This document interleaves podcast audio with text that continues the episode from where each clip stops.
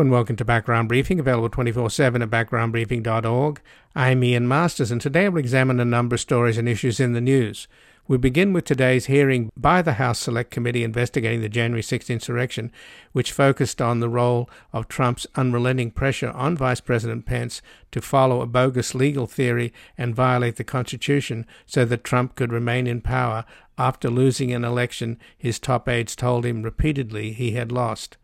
Joining us is Jennifer Taub, a legal scholar and professor of law at the Western New England School of Law, who previously taught at Harvard Law School. We will discuss today's details from those in the room of the internal White House battles between Pence and his lawyers and Trump's outlier and legal charlatan, John Eastman. Then we'll get an analysis of the Fed's interest rate rise and its impact on the market and the economy and speak with Robert Hockett, who has had first hand experience working at the International Monetary Fund and the Federal Reserve Bank of New York and continues to consult for a number of U.S. federal, state, and local legislators and regulators. He drafted Representative Alexandria Ocasio Cortez's Green New Deal resolution for the House of Representatives and officially advises her on economic policy, and is the Edward Cornell Professor of Law and a Professor of Public Policy at Cornell University. His latest books are Money from Nothing or Why We Should Stop Worrying About Debt and Learn to Love the Federal Reserve and Financing the Green New Deal, a plan of action and renewal. And he has an article at Forbes Liquidity Reserves and Commodity Reserves, a marriage proposal. Then finally, with growing tensions over Taiwan following warnings by China for the U.S. not to enter the Taiwan Straits, we will speak with Michael Swaine, director of the Quincy Institute's East Asia program and one of the most prominent American scholars of Chinese security studies. Previously, he worked for nearly 20 years as a senior fellow at the Carnegie Endowment for International Peace, specializing in Chinese defense and foreign policy, U.S. China relations, and East Asia international relations. He also advises the U.S. government on Asian security issues, and his books include Remaining Aligned on the Challenges Facing Taiwan and conflict and cooperation in the Asia Pacific region, a strategic net assessment. And before we go to our first guest, this program is completely independent without corporate sponsors and advertising, relying entirely on your support. So we ask you to take a moment and visit backgroundbriefing.org/donate or go to our nonprofit media foundation at publictruthmedia.org, where you can keep us online and on the air on a growing number of stations for as little as $5 a month. Help sustain us into the future so that we can continue to provide breaking news analysis from the most knowledgeable guests at home and abroad. And we've made it easier for you to donate simply by credit card at backgroundbriefing.org slash donate, where your tax-deductible contributions make this program possible. And joining us now, Jennifer Taub, who's a legal scholar and professor of law at Western New England Law School, who previously taught at Harvard Law School. Her writing focuses on corporate governance, banking and financial markets regulation, white collar crime and corruption, and she's testified as a banking law expert before Congress. Welcome to Background Briefing, Jennifer Taub.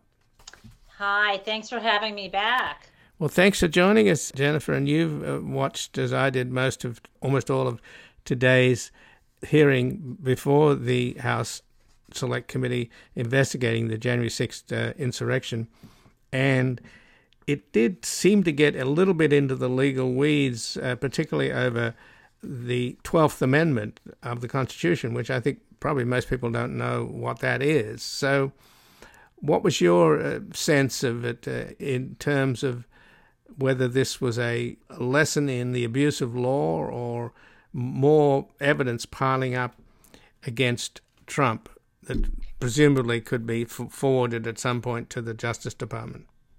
Yeah, I mean, although some of this seemed to get into the weeds, I think the most important takeaway from this hearing, I guess it's two parts. Part one is that Donald Trump knew he lost the election and understood that the lies about election fraud we're not going to convince courts to overturn the results. So he pressured Mike Pence to try to do something completely unlawful, which the person telling him to do it, Eastman knew was unlawful.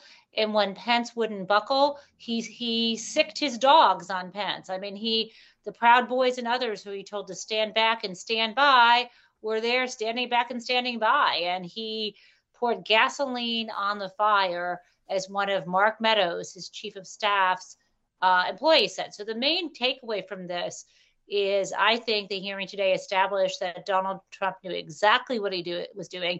He knew he lost, and he knew the only way uh, he could overturn the election is to get Mike Pence to act illegally. So that's the big takeaway.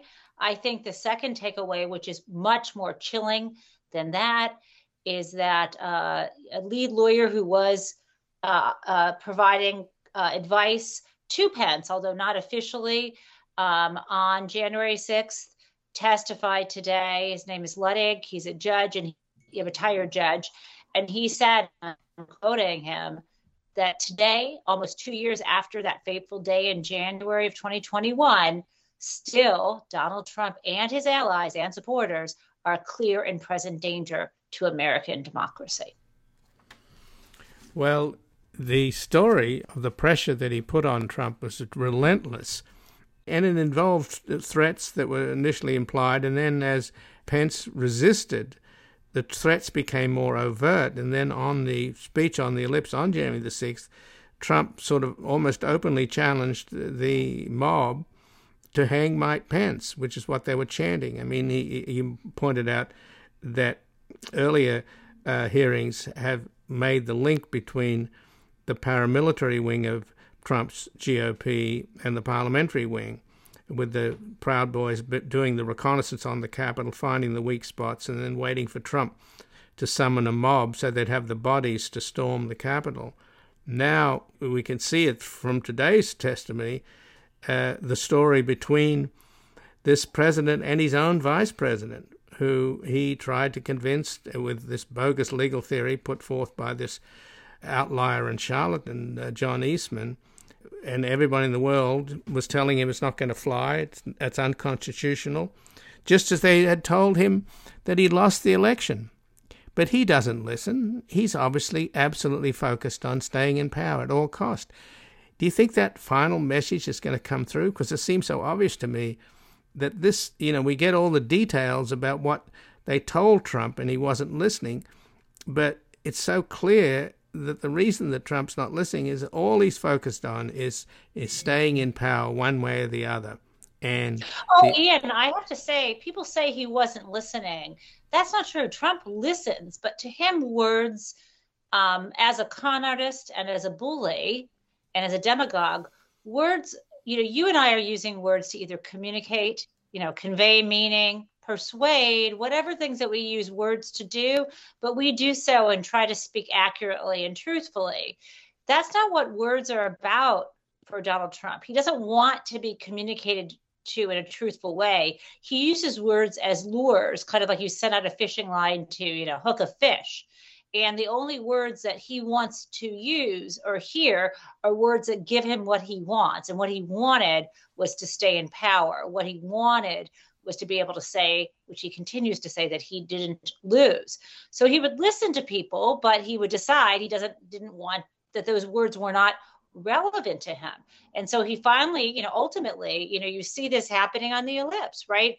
He's been he knows what he's he knows that uh, Mike Pence has no legal authority to just discard uh, the votes or to throw it back to the legislature. Even Rudy knew that at that point, and so did Eastman, who finally had admitted that it would be a nine to zero loss at SCOTUS. Uh, but even before that, knew that he would lose. Everyone knows it's a losing argument, but they get up there and they did what they did because now their words weren't about truth. Their words about were summoning the mob to threaten Pence, and they were hoping that if he was gone or dead or just everything would kind of went wild, they could actually themselves stop stop the count.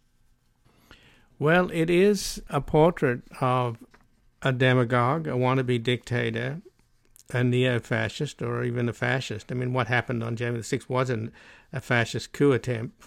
And we're hearing from people that were right inside the room, witnesses to these conversations. What the committee is doing could not be clearer. So, to your mind, Jennifer, do you think that this can ever reach people in the MAGA world? Because my God, I mean, how how much more clear could this picture be that they're developing? And of course, they, you know, the the committee will continue to make a clearer and clearer picture. But uh, to this at this point, it's pretty overwhelming, isn't it? Well, you know, my, in terms of being effective and reaching people in the MAGA world, I don't think they're necessarily reachable. I think it's people who have thought, well, you know, the way you described it, you know, they're the parliamentary way to try to overturn their election, and then there was the mob way. And I think there are still people in this country who don't like Donald Trump, but they kind of think that these things kind of never linked together. We're just separate things. And I think that this is helpful in conveying to them that it is. But th- there are really two audiences here. One, I think, is Merrick Garland at the Department of Justice and any other type of prosecutor. And then the other audience to be the future secretaries of state when there are ballot challenges to putting Donald Trump on the ballot, similar to what happened with um, Marjorie Taylor Greene and Madison Cawthorn. There will be challenges in the states by uh, voters in the states. And to the extent that this hearing creates a record that he was, um, that he, you know, was had, was an elected official, which he was at the time of the insurrection, that he'd taken an oath of office and then he participated in the insurrection or encouraged it, then he cannot be on ballot. So there's a lot, there's a lot of a lot of groundwork being laid here um, beyond the surface. And the former Trump White House attorney Eric Herschmann, they played his clip a few times where he, on the day, he told Eastman, "Look, you know, this is what you've done, you effing idiot." Then he finally said, "You know, you, let me give you some free legal advice. Find a good effing defense lawyer." So, what's what's your sense of what's going to happen to Eastman here? I mean, and particularly, I mean, I don't know whether he, what will happen with Virginia Thomas, Ginni Thomas, the wife of the Supreme Court Justice, uh, who was in co- communication with Eastman, but something should be done there. I mean, isn't the link between Ginni Thomas's working with Eastman on this coup attempt and the fact that her husband, the Supreme Court Justice Clarence Thomas, was the only vote, and the eight to one vote in favor of the White House's stonewalling the committee to hand over do- documents? So I'm going to address each of the things you said there. There are three different things, and it's it's so uh, tasty. So the first thing, I really can't get enough of the Eric Herschmann White House lawyer, uh, you know, taped testimony. Um, I, I just I, I, find it helpful not just because, as you said, he told um, Eastman, "You better get you know really good defense, an effing good defense lawyer, criminal defense lawyer. But remember the words he said, I only want to hear two words from you orderly transition, right? So the more people hear these words, orderly transition, and obstructing the orderly transition of power, you know, becomes an obstruction of you know of a of a proceeding it also becomes uh, what obstructing the of vote is obstructing a proceeding under the obstruct criminal obstruction statutes but we also have a conspiracy to defraud the United States, and that kind of defraud doesn't have to be money or property. Just it just can mean um, interfering or obstructing a process like an orderly transition. So there's a lot going on there. But let's get to Eastman himself. You asked what happens to him you know, he did get a good lawyer, uh, not good enough. I mean, he has taken the fifth when he goes to the committee hearings, but his lawyer, as good as his lawyer was, his lawyer was not able to convince a judge that his communications and emails should be kept secret, right? There's the crime fraud um, exception to attorney client, client privilege. So, great deal of Eastman's communications are being handed over. And yes, we're now finding out through the Washington Post that he was communicating with Ginni Thomas, and just last night with the New York Times that perhaps he might have been um, showing off, and it might not have been true, but he, it seems to be the case that, that people believe, like Cheeseman and others, believe that he had, you know, some insight, some personal information and insights as to how justices might rule if there were a challenge right before another challenge up to the Supreme Court uh, right before January 6th. So I think, I mean, Eastman is in a in a I would be very shocked if Eastman were not um, indicted at some point. Some people think he might uh, cooperate as a cooperating witness to decrease his um, exposure. I highly doubt that. Not many people have um, cooperated or flipped on Trump, and there are examples of those who do, and they always end up worse off than those who keep quiet. Um, so if he actually thinks Donald Trump might uh, get elected or appointed, or if he actually thinks a Republican will be in the White House, he's going to sit tight and wait for his pardon, I would imagine. And Ginni Thomas, for now, you know, although I think the committee was shying away from calling her, I don't see how this committee can be doing credible work if she is not called as a witness, even if she refuses. Because right now, we, are learning that um, some people are above the law and uh, that includes, you know, it looks like Donald Trump and Ginni Thomas. We can't have that in this country. Well, Jennifer Taub, I thank you so much for joining us here today. I appreciate it. Thanks for the invitation. Great speaking with you, Ian. And again, I've been speaking with Jennifer Taub, who's a legal scholar and professor of law at Western New England Law School, who previously taught at Harvard Law School. Her writing focuses on corporate governance, banking and financial market regulation, white collar crime, and corruption, and she's testified as a banking law expert before Congress. We're going to take a brief station break and back with an analysis of the Fed's interest rate rise and its impact on the markets and the economy. Like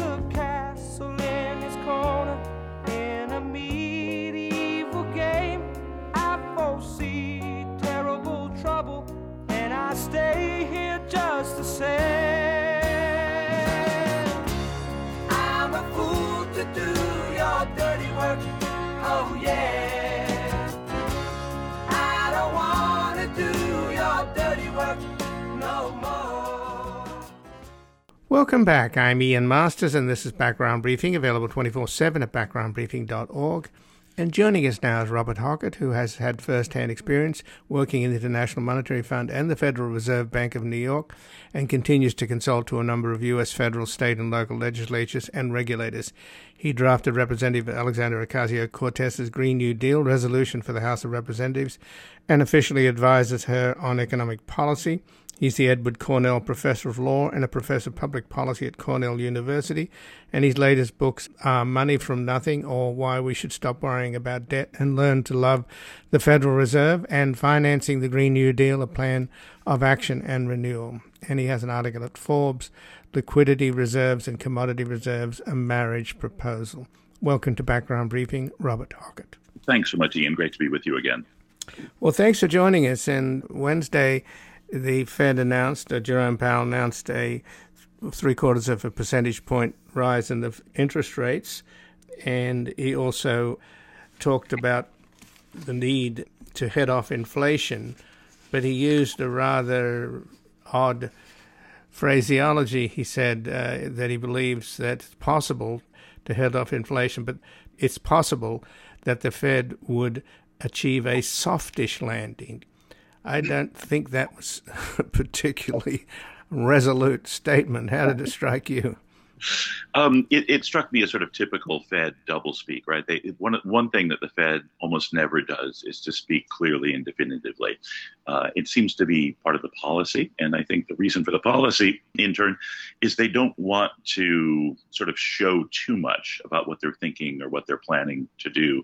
Um, and they also don't want to be sort of caught up in some later or subsequent error, um, or at least some accusation of error, right? So you'll recall that when inflationary pressures first began to emerge uh, last summer, um, many people referred to those pressures as transitory, right? Um, now, the problem is every, you know, nobody seems to know this outside of the Fed, but anybody who understands the English language clearly understands that transitory doesn't mean, you know, five minutes or three days or whatever. I mean, transitory could be a year or two, but um, for, for whatever reason, uh, commenta- uh, commentators and various pundits seem to have thought that transitory must have meant only two weeks or something. And so now they're saying, you see, it's not just transitory, it's still happening. Um, and I think in consequence, Mr. Powell is feeling like he's got egg on his face, even though, again, he doesn't, because transitory never meant just a couple of days or a couple of weeks. In any event, I think he's then taking extra care, you know, not to be sort of pinned down this time as having been mistaken, as many of his predecessors tended to do as well, most notably, of course, Greenspan. Well, Powell did say on Wednesday that we have to restore price stability. We really do. It's the bedrock of the economy. And then, in terms of heading off inflation, he said, well, now it'll depend on factors that we don't control. Fluctuations and spikes in commodity prices could wind up taking that option out of our hands. We just don't know. So I guess um, Biden is heading off to Saudi Arabia in July. Hat in hand, to beg the, the Saudi, the murderous little punk Saudi leader, to turn on the spigot. What's your sense in uh, in terms of how this is going to affect the average American here? The 30 year fixed rate mortgage for, for, home buying is now at 5.78%, um, which is what highest hike since uh, 1987, I think yeah, uh, I think I mean there's a um, there's sort of a good news and a bad news story here. Uh, we'll start with the bad news first, I suppose, and then the good news. I mean, the, the bad news is that obviously they're trying to engineer a, a, slowdown, and they're doing so at considerable risk then of, of disemploying lots of people who have been in, have come to be employed in recent months and years. Um, this is, as you know, uh, one of the strongest labor markets that we've had in a long time, and so labor actually has more bargaining power. Labor uh, labor's share of the national income is moving upward again in the way that it used to do always with productivity until about 40 years ago. It's basically been you know gradually moving back toward being a, a workers' economy, or at least the closest thing to that that the U.S. has ever had. Um, and we should be celebrating that, of course. And the bad news um, is that we're now going to risk throwing all of that away in the interest of high profits for the comparatively small portion of the population that owns all of the firms that hire workers and now apparently will be able to underpay them again. That's, again, the bad news. Um, the good news uh, is that the actual source of the inflation, or I think the most salient source of the inflation, is something that even though the Fed itself doesn't control, the administration itself can control if it decides to get serious. So, as far as the long term is concerned, the long term source, of course, is that we've outsourced most of our productive capacities um, through the process of so called globalization over the last 30 some odd years. Um, and Biden seems to understand that that was a mistake and that what we really have to do is make America make again, right? We have to bring back productive capacity, jumpstart this economy's capacity to make the things that we buy and so forth. And that is uh, something you do through fiscal policy and through industrial policy not monetary policy, which is the Fed's bailiwick. So the administration has it within its power to address the longer term salient source of our inflation, quite irrespective of what the Fed does. That's the first bit of good news. The second bit is that there's something more the Fed can do, and that's referred to in that in the Forbes piece that you kindly uh, cited a moment ago. So um, the way the Fed controls interest rates, or at least one of the ways it does so, is it actually buys and sells U.S. Treasury securities from a trading desk at the New York Fed. The New York Fed, in other words, operates like a kind of investment bank in its own right. They call these open market operations. What we've what's interesting right now is that the Chicago Fed is now opening a similar trading desk, and it's right next door to the sort of Wall Street equivalent in the derivatives. I mean, in the commodities markets, including the commodity derivatives markets. Um, that's the Chicago Mercantile Exchange, also known as the Merc um, if the Chicago Fed is building or putting up, assembling a sort of trading desk or trading floor next to the Merc, that can mean only one thing, and that is that the Fed is contemplating going into open market operations in those particular instruments. Now, those instruments are associated with foods and fuels, and we also have a couple of large strategic desert reserves in this country, one dating back to the Roosevelt years, that's the Commodity uh, Credit Corporation, and the other dating back to the 70s, that's the Strategic Petroleum Reserve. And what I I've advocated in that piece is if those strategic reserves combine operations with the Chicago Fed, we can directly intervene in the prices of those particular commodities in the immediate term and bring down those prices really quickly, irrespective of what Mr. Putin is doing.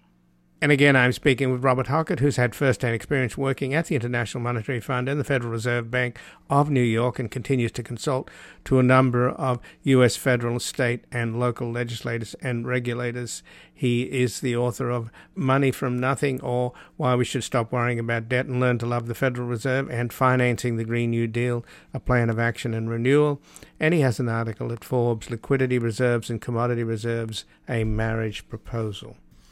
So, in terms of uh, the broader picture of what's happened over the last few decades with easy money for Wall Street, mm-hmm. um, hasn't that led to a lot of irresponsible investment and just this idea that we the financialization of the economy is such that Wall Street is all about extracting wealth as opposed to creating wealth? It definitely has, Ian. I mean, the, the real problem with financialization is that what it's done is it's made it possible to profit magnificently on very short term trades, essentially just bet, betting on price movements in the secondary and tertiary markets. So the Fed's easy money policy has primarily fueled that. And then the hope has then been, as a kind of side effect, there'll be some benefit to, to others outside of Wall Street.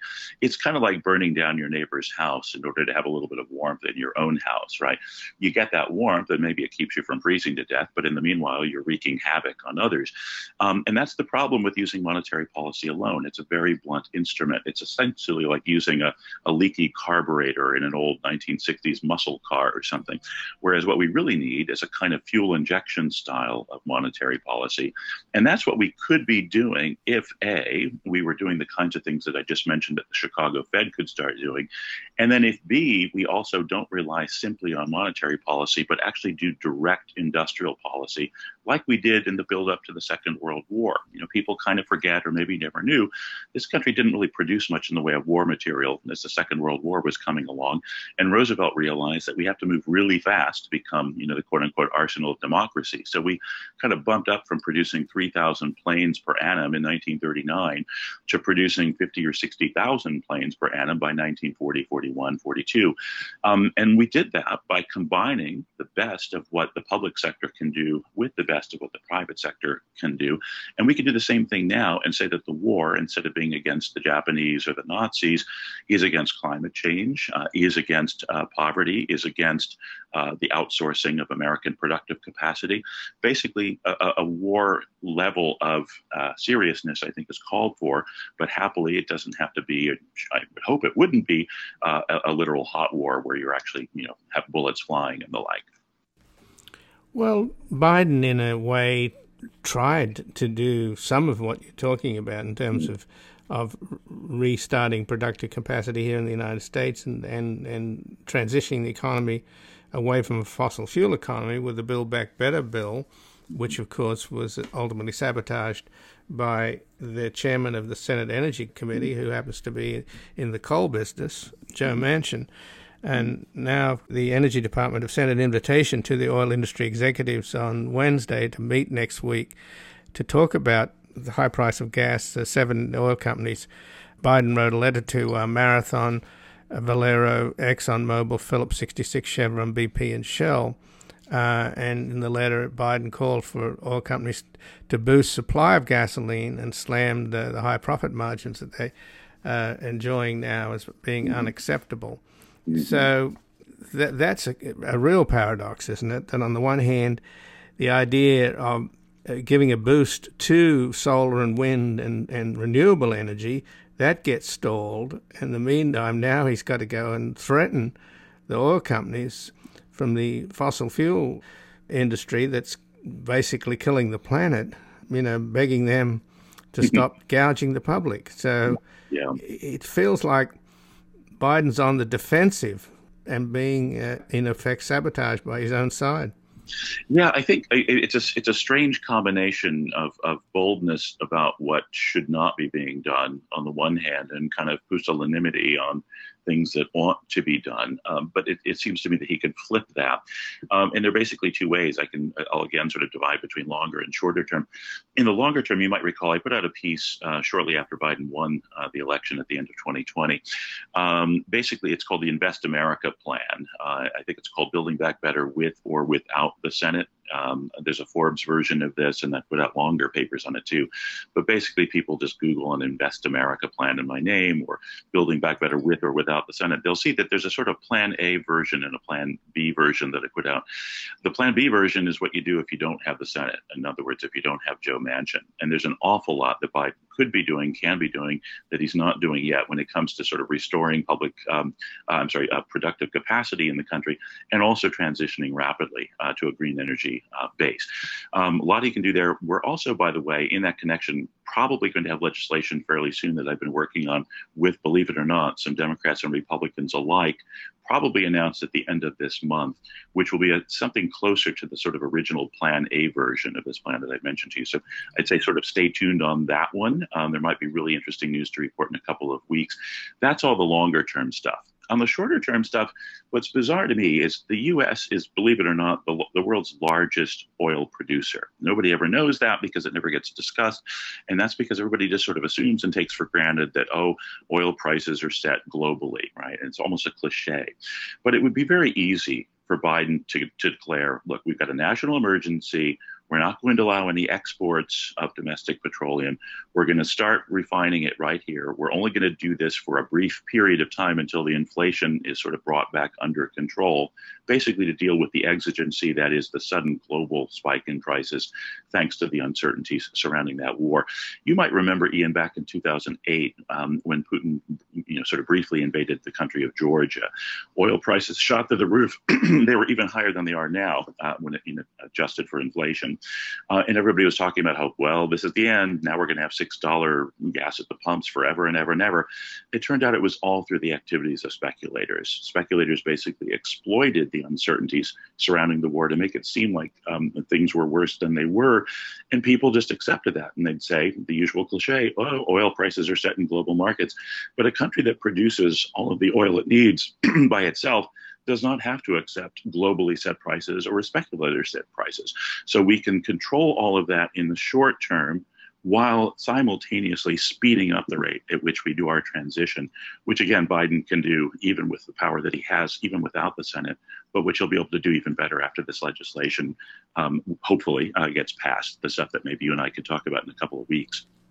So you you seem to be sort of tentatively optimistic, even though all of the analysis now seems to indicate that we are heading into a recession. You know, Jamie Dimon and others have been saying that, are talking about a hurricane and a catastrophe, and the general sense is that this is going to make life so difficult for the Democrats that they're going to get wiped out in November. Is there any way to avoid a wipeout? I mean, if the if the chairman of the Fed talks about softish approach to to heading off a recession, uh, Wall Street answered that today by dumping stocks. So I don't know. I think, yeah, two things maybe on that one, Ian. Um, so first of all, it always bears noting that when Wall Street types say, you know, that they're feeling like pneumonia coming on, or they think there's a hurricane coming on, and they're worried um, when the Fed is meanwhile talking about tightening, that's not just a prediction. That's an attempt to influence things. You might remember when Yellen first began to sell assets off of the Fed balance sheet after the last crash was finally kind of over. Um, what occurred or what ensued was referred to as the taper tantrum. Basically, the Fed said we're going to taper off these uh, these uh, sales uh, of assets and sort of normalize the balance sheet. And all of the Wall Street speculators who had been benefiting by that Fed largesse were, you know, horrified that they're going to lose their trading opportunities. They're going to lose those big profit margins. And Jamie Dimon is one of those people. So in effect, what somebody like him is doing is they're sort of telling um, Mr. Powell, look, we want you to go really easy on this because we don't want to lose these opportunities. But he's trying to couch it in terms of, you know, being concerned for the public or for the entire economy rather than his own wallet, so to speak. So that's part of what's going on here. But the other part of what's going on here, again, is that there are a lot of people who sort of accept as fate what is really a matter of choice. And I think the Biden administration, or at least some people in it, are beginning to understand that we don't have to treat the nation's economy as the weather that we all just kind of look at and worry about and you know sort of try to propitiate the gods in hopes that they'll you know give us a or cut us a break or something. This is all within our control. It's all within our power. We have the capacity as a polity to make the economy that we want and to make the economy do what we want. And some people in the biden administration i think are kind of getting that. They're mainly the, the, the Berniecrat types who the biden administration brought on board in a in sort of a bid to sort of bring about reconciliation within the Democratic Party. But even some of those who would have been part of the Biden team originally, I think, are kind of beginning to understand that now. So yeah, I'm I'm of course metabolically optimistic on the one hand, but uh, I think that there's good data, there are good reasons that sort of can justify optimism uh, as well. And the the one thing we don't want to allow to happen is a sort of self-fulfilling prophecy of doom uh, to sort of come true. I think we can easily avoid that. Sure, but just in closing, given that the market was overheated in any case and inflated, the 401k crowd are going to get hit, aren't they? And they may end up voting Republican uh, already. I think it was yeah that the guy that'll end up controlling the House Judiciary Committee, Jim Jordan, was. Uh, rubbing his hands with glee, saying, you know, the 401k people are all going to vote Republican. So, is that a prospect? It's it's a prospect, um, but it's it's probably worth reminding ourselves that first of all, 401ks as retirement accounts are things that people are meant to sort of hold on to for the long run, and it's a bit neurotic to be sort of checking your 401k balance every single day. Um, people really ought to be paying attention to the old buy and hold idea. Um, so a lot of those with 401ks shouldn't be worried about momentary effects. Secondly, um, you know, for almost what is it, 95% of Americans, the great bulk of their earnings comes from labor income. And labor income is the thing that they should worry about seeing taking a hit. And for that reason, they shouldn't be upset um, uh, with uh, a little bit of higher inflation if it means that um, people are being paid more and people have better working conditions and have more work choices and the like. Of course, there's a balance that has to be struck. But I think at the moment, we're sort of talking as though the balance should be uniformly anti labor and pro capital owner.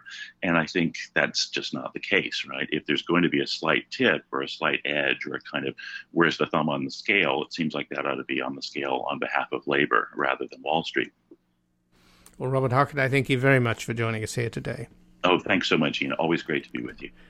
And again, I may speak with Robert Hockett, who's had first-hand experience working at the International Monetary Fund and the Federal Reserve Bank of New York, and continues to consult to a number of U.S. federal, state, and local legislators and regulators. He drafted Representative Alexandria Ocasio Cortez's Green New Deal resolution for the House of Representatives and officially advises her on economic policy, and is the Edward Cornell Professor of Law and a Professor of Public Policy at Cornell University.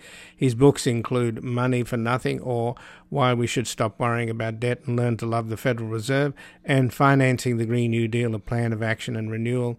And he has an article at Forbes Liquidity Reserves and Commodity Reserves, a Marriage Proposal. We're going to take a brief station break. We're back looking into the growing tensions over Taiwan following warnings by China for the U.S. not to enter the Taiwan Straits.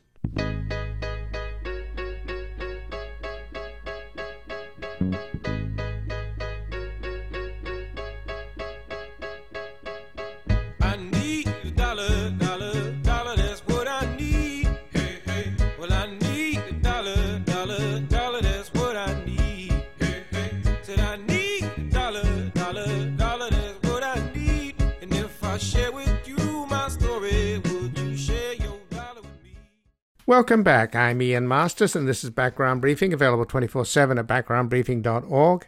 And joining us now is Michael Swaine, the director of the Quincy Institute's East Asia program and one of the most prominent American scholars of Chinese security studies.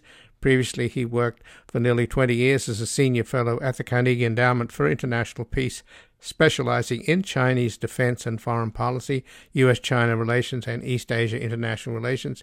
He also advises the United States government on Asian security issues, and his books include Remaining Aligned on the challenges facing Taiwan and conflict and cooperation in the Asia Pacific region, a strategic net assessment.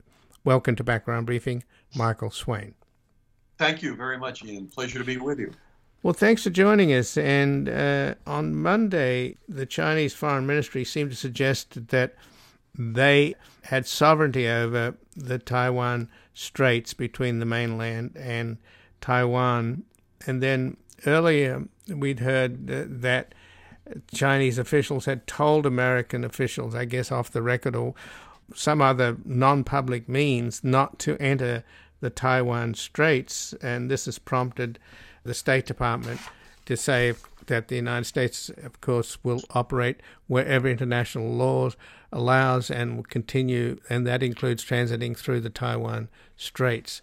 So, uh, what's going on here? The, uh, it sounds as if the Chinese are trying to warn the United States off, and are we likely to basically call their bluff and send warships through the straits?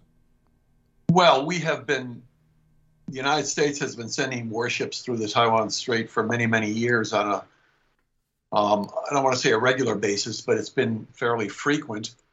And I think that unfortunately, what's been happening is that the United States has been increasingly vocal about these transits, whereas in the past they had not been so vocal. And that the Chinese are, in return, becoming increasingly vocal in their response. And that is overall reflective of the larger problem in US China relations, where the two sides are, in many ways, posturing and doing a lot of finger pointing. Um, and in the public realm, at least, they're not doing much in the way of constructive dialogue. Now, the latest Chinese statement here was really not a radical departure from what the Chinese have said before. They, they, in this statement and in the past, they have never claimed that the Taiwan Straits is, is China's territorial waters, uh, in the sense that you know they can regard it as something like within 12 nautical miles of, of China's coast, and therefore they can do X, Y, and Z. They they uh, have said that there are different levels of, if you will, jurisdiction or sovereignty that do relate to the Taiwan Strait. And in their latest statement, they went through what those were. And they basically then ended up by saying that the United States should restrict uh, its passage through the strait because it's threatening the Chinese interests, because it's provocative, um, and because it's unfriendly. Uh, they did not say because it's illegal. Um, now, some people may think that this is a semantic difference, but uh, but I don't think it necessarily is. I think much of what the Chinese messaging on this is is really about kind of in your face actions and a desire for the United States to reduce those those actions. Sure, the Chinese would like the U.S. to stop going through the Taiwan Strait, but I don't think they're going to expect that that's going to happen. Um, and I don't think that because it doesn't happen, they're going to, you know, launch a, uh, an attack. Um, I think they're trying to communicate their displeasure with the extent of visibility that this is has uh, arrived at now in, in U.S. China relations.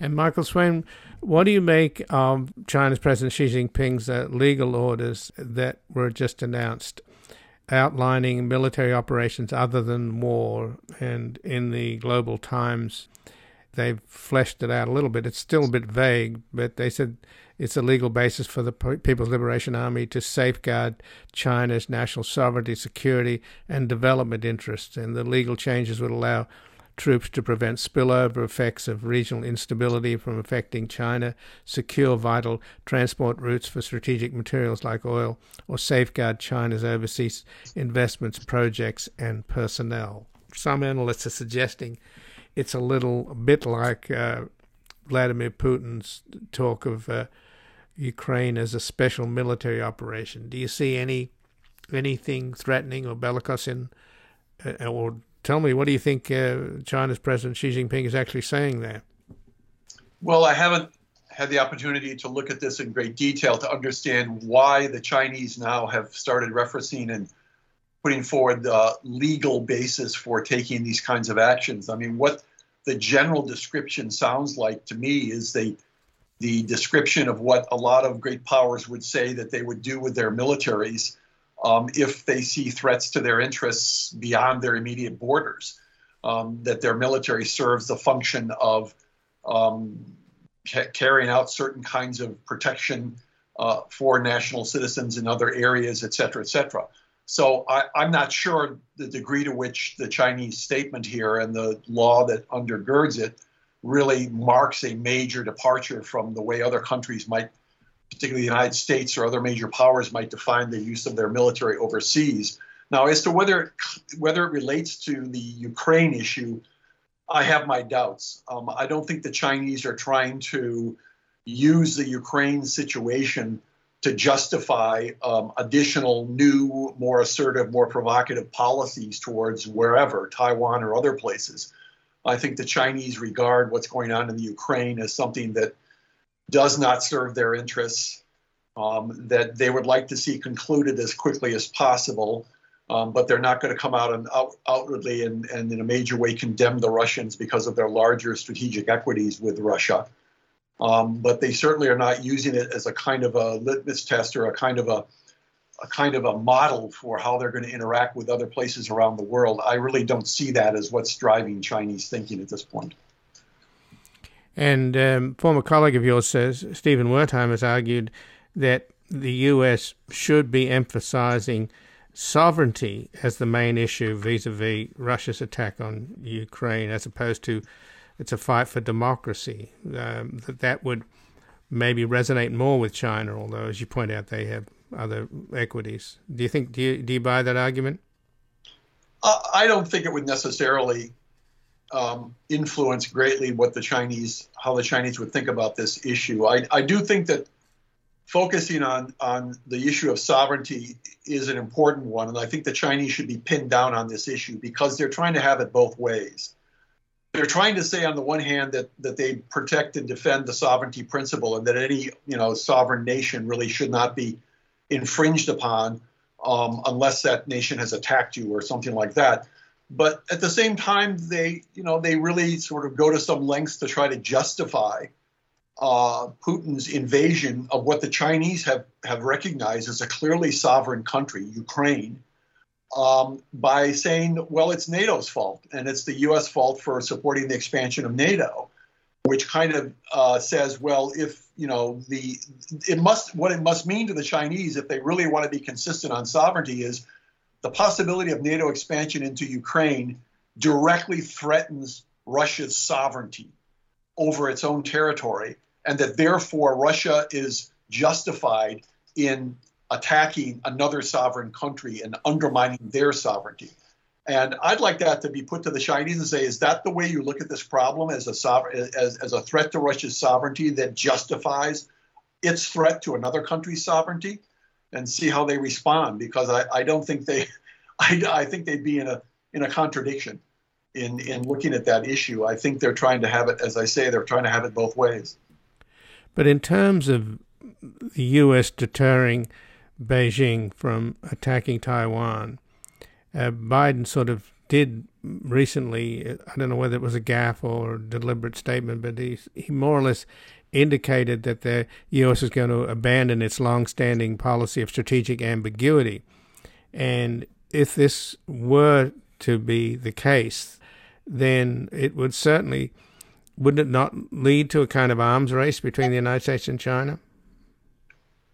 Well, yes. I mean, I think it would go beyond just an arms race. It would it would drastically increase the likelihood of a crisis, if not conflict, between the United States and China over Taiwan, because a clear and unambiguous statement by the United States that uh, it has strategic clarity on the issue of Taiwan and will come to Taiwan's defense no matter what would be a, a direct, um, really undermining of, if not destruction of, the one China policy towards Taiwan, uh, which some people are calling for um, in, in various places, not in the US government. They keep saying that the uh, US is supporting the one China policy. Uh, and yet you have US officials, or at least one US official, saying that Taiwan is a strategic entity, that uh, the implication being that it should be kept from China because it's so strategically important. Um, and that that statement does directly undermine the one China policy. So it's it's really not a good idea at all to be arguing for strategic clarity on this issue because if the Chinese think the United States has really jettisoned the one China policy and is then taking actions designed to separate Taiwan from mainland China permanently, we are on the road to conflict. And I don't know any serious and knowledgeable China or Asia security specialist who thinks it would be a good idea to end strategic ambiguity and go to a position of strategic clarity and regarding Taiwan as a strategic asset and a kind of proto ally of the United States. It would drastically alter the strategic uh, situation in the Western Pacific. And as I say, would bring us closer to conflict. But Biden sort of opened the door, didn't he, recently? to yeah, the notion. Of- mistakenly, he did indeed, and he said it now I think three or four times, and he misstates this position. Uh, when he says these things, he is not conveying accurately American policy, existing American policy. He is, I think, speaking from, if you will, the gut, He's he's responding to what he sees as the aggression by Russia, justifiably, justifiably responding strongly to the aggression by Russia in Ukraine, and and seeking to caution China against drawing any similar kinds of conclusions about Taiwan, and that leads him to overstate or distort the U.S. position.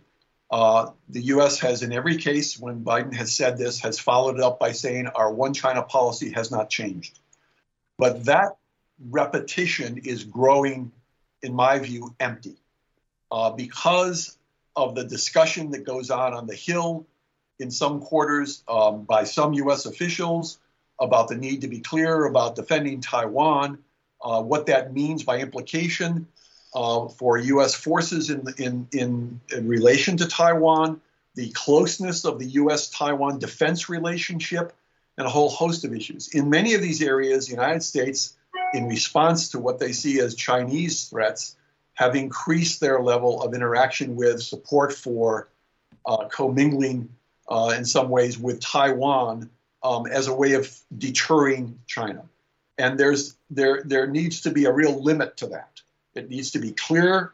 It needs to be more clearly defined, and and the United States needs to really step back from some of the actions that it has taken thus far, in my view, and it needs to in, inject much more credibility into its one China policy because there is no viable alternative to that policy.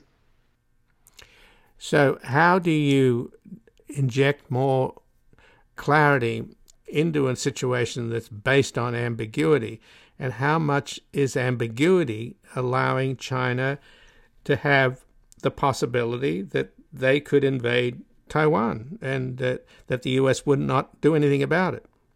I, don't think that the ambiguity um, position of the United States government encourages the Chinese to use force against Taiwan. Uh, I and most analysts who look at this problem and have done so for many years believe that the Chinese assume that the United States will intervene in some way uh, militarily if China were to attack Taiwan. So it's really not about, oh, is the United States really going to do anything or not? It's really about, is the United States trying to separate Taiwan from China for strategic or other reasons, political, ideological, or whatever? And um, is it really putting genuine efforts into that? And if it is, what do we do in order to prevent that from happening? And and there, I think you know we don't want to get into that situation where the Chinese draw that conclusion, and and just decide that their only option, uh, in order to prevent that kind of separation, is to try to seize Taiwan, seize and hold Taiwan. The Chinese right now do not have a clear preponderance of military power in the Western Pacific that would allow them to, with great confidence, attack and seize Taiwan. It would be a huge gamble with huge costs, um, real serious costs, not just potential costs. And they would have to do that because they seriously believe that there is no other option to doing so. And we don't want to put them in that position where they have that kind of um, um, calculation about what their options are in dealing with Taiwan. Um, so what we need to do then is to is to provide a balance. We have to, in some ways, continue to maintain or strengthen our deterrent capabilities vis-a-vis working with Taiwan through some arms sales and working with Japan and others, but not to the point of having ironclad commitments that we're going to defend Taiwan or Japan without question is going to militarily back us to the hilt if we engage in a, in a Taiwan conflict. I think both of those kinds of moves would be um, excessively uh, provocative and destabilizing in various ways. We have to be able to continue to strike this balance. But in doing that, we've got to be able to have a one China policy that clearly states that there are limits to what we will do with Taiwan. That we not, you know, uh, U.S. officials, Blinken has recently said that um, the United States opposes Taiwan independence. Okay, great. That's a you know unilateral action by Taiwan to be independent. We don't support it. But does the United States also remain completely open to the possibility of unification between Taiwan and China that is uncoerced and without force? is it still open to that possible eventuality? I think it needs to be very clear on that point that it is, and that it will adjust its policies in engaging with Taiwan so that it becomes a believable option, one of several. The other option is eventual independence. Neither of these are going to happen in any kind of foreseeable time frame. But the whole point of American policy, in one sense, is to keep kicking this can down the road so that we don't have any power feel that the military option is the only option and to deal with this. We certainly don't want the Chinese to think this, but we also don't want the Taiwanese to believe that the United States has abandoned them completely so that their only option is to develop nuclear weapons or some other type of action that will just precipitate a conflict. So it's the United States is in a tough position on this policy, but it needs to continue to develop a credible policy that will balance these deterrence and reassurance messages um, over the longer term. And I think ultimately what's what's needed is you have to have a, a, a better U.S.-China relationship, one that is not so based as it is today on zero-sum types of assessments about the interests of the two countries, uh, worst case assessments about their motivations and intentions that each side has towards the other. I mean, you know, people in Washington now simply don't trust anything the Chinese say. They think that it's all deliberate obfuscation. And I'm sure the Chinese think much of the same way about the United States. That is a very bad position to be in. And, and we need to alter that situation um, by becoming more realistic about what China is in the world and the kind of threat it does and does not pose to the United States and other countries, and also about our own assets, our own interests, and our own limitations and strengths in dealing with China. And I don't think either side is really doing that job very effectively right now. Well, Michael Swaine, I thank you very much for joining us here today. You're welcome. Nice to be with you. And again, I've been speaking with Michael Swaine, who's director of the Quincy Institute's East Asia program and one of the most prominent American scholars of Chinese security studies. Previously, he worked for nearly 20 years as a senior fellow at the Carnegie Endowment for International Peace, specializing in China's defense and foreign policy, U.S. China relations, and East Asian international relations.